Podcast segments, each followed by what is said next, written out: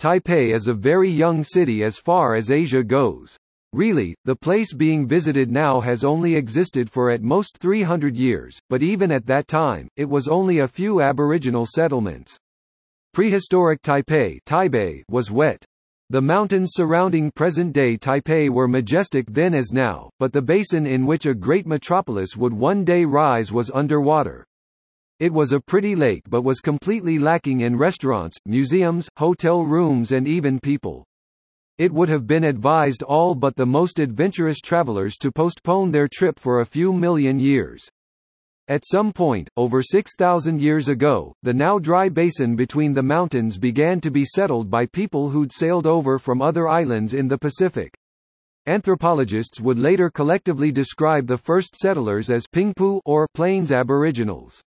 Their descendants still live in Taiwan. Fast forward to the last millennium. Having been discovered by Han Chinese, Taipei along with the rest of Taiwan was subject to a slow but inexorable influx of settlers from China's east coast. These settlers forced the original inhabitants of Taipei to retreat into the surrounding mountains. They then renamed the displaced aboriginals mountain people, perhaps to make themselves feel better for having evicted them from the plains. During Western Europe's Great Age of Conquest, Taiwan was discovered again, and in fairly rapid succession by the Portuguese, Dutch and Spanish, all of whom decided that they liked the place well enough to plant their respective flags around the island.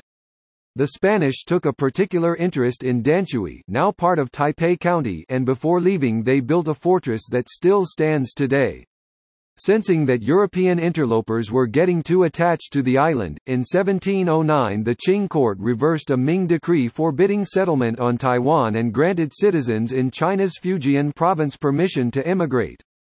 Many of these Fukienese settlers came to present-day Taipei, founding communities along the Danshui River in areas that today are considered central Taipei. These early communities became trading ports for tea and camphor and set the stage for more settlement from China as well as economic development. By 1882 Taipei had become a fully fledged city, large enough to warrant the construction of a wall. Though the wall is long gone, four of the five gates leading into the city can still be visited. Alas, the city wall, the last to be built under the Qing, proved merely cosmetic to the Japanese, who took the city along with the rest of Taiwan through strong arm diplomacy rather than arms, in 1895. Under Japanese rule 1895 to 1945, Taipei became the administrative headquarters for the island. Although the Japanese ruled with an iron hand, their engineers left behind good necessary infrastructure. Buildings remaining from that era are among the city's most prized. After the decampment of Chiang Kai-shek's nationalist forces to Taipei in 1949, the city expanded, growing to its present size 272 square kilometers and governmental structure of 12 districts. It's in this present-day city that your tour begins. Today, Taipei is both the economic and political center of Taiwan, powered mostly by the high-tech industry.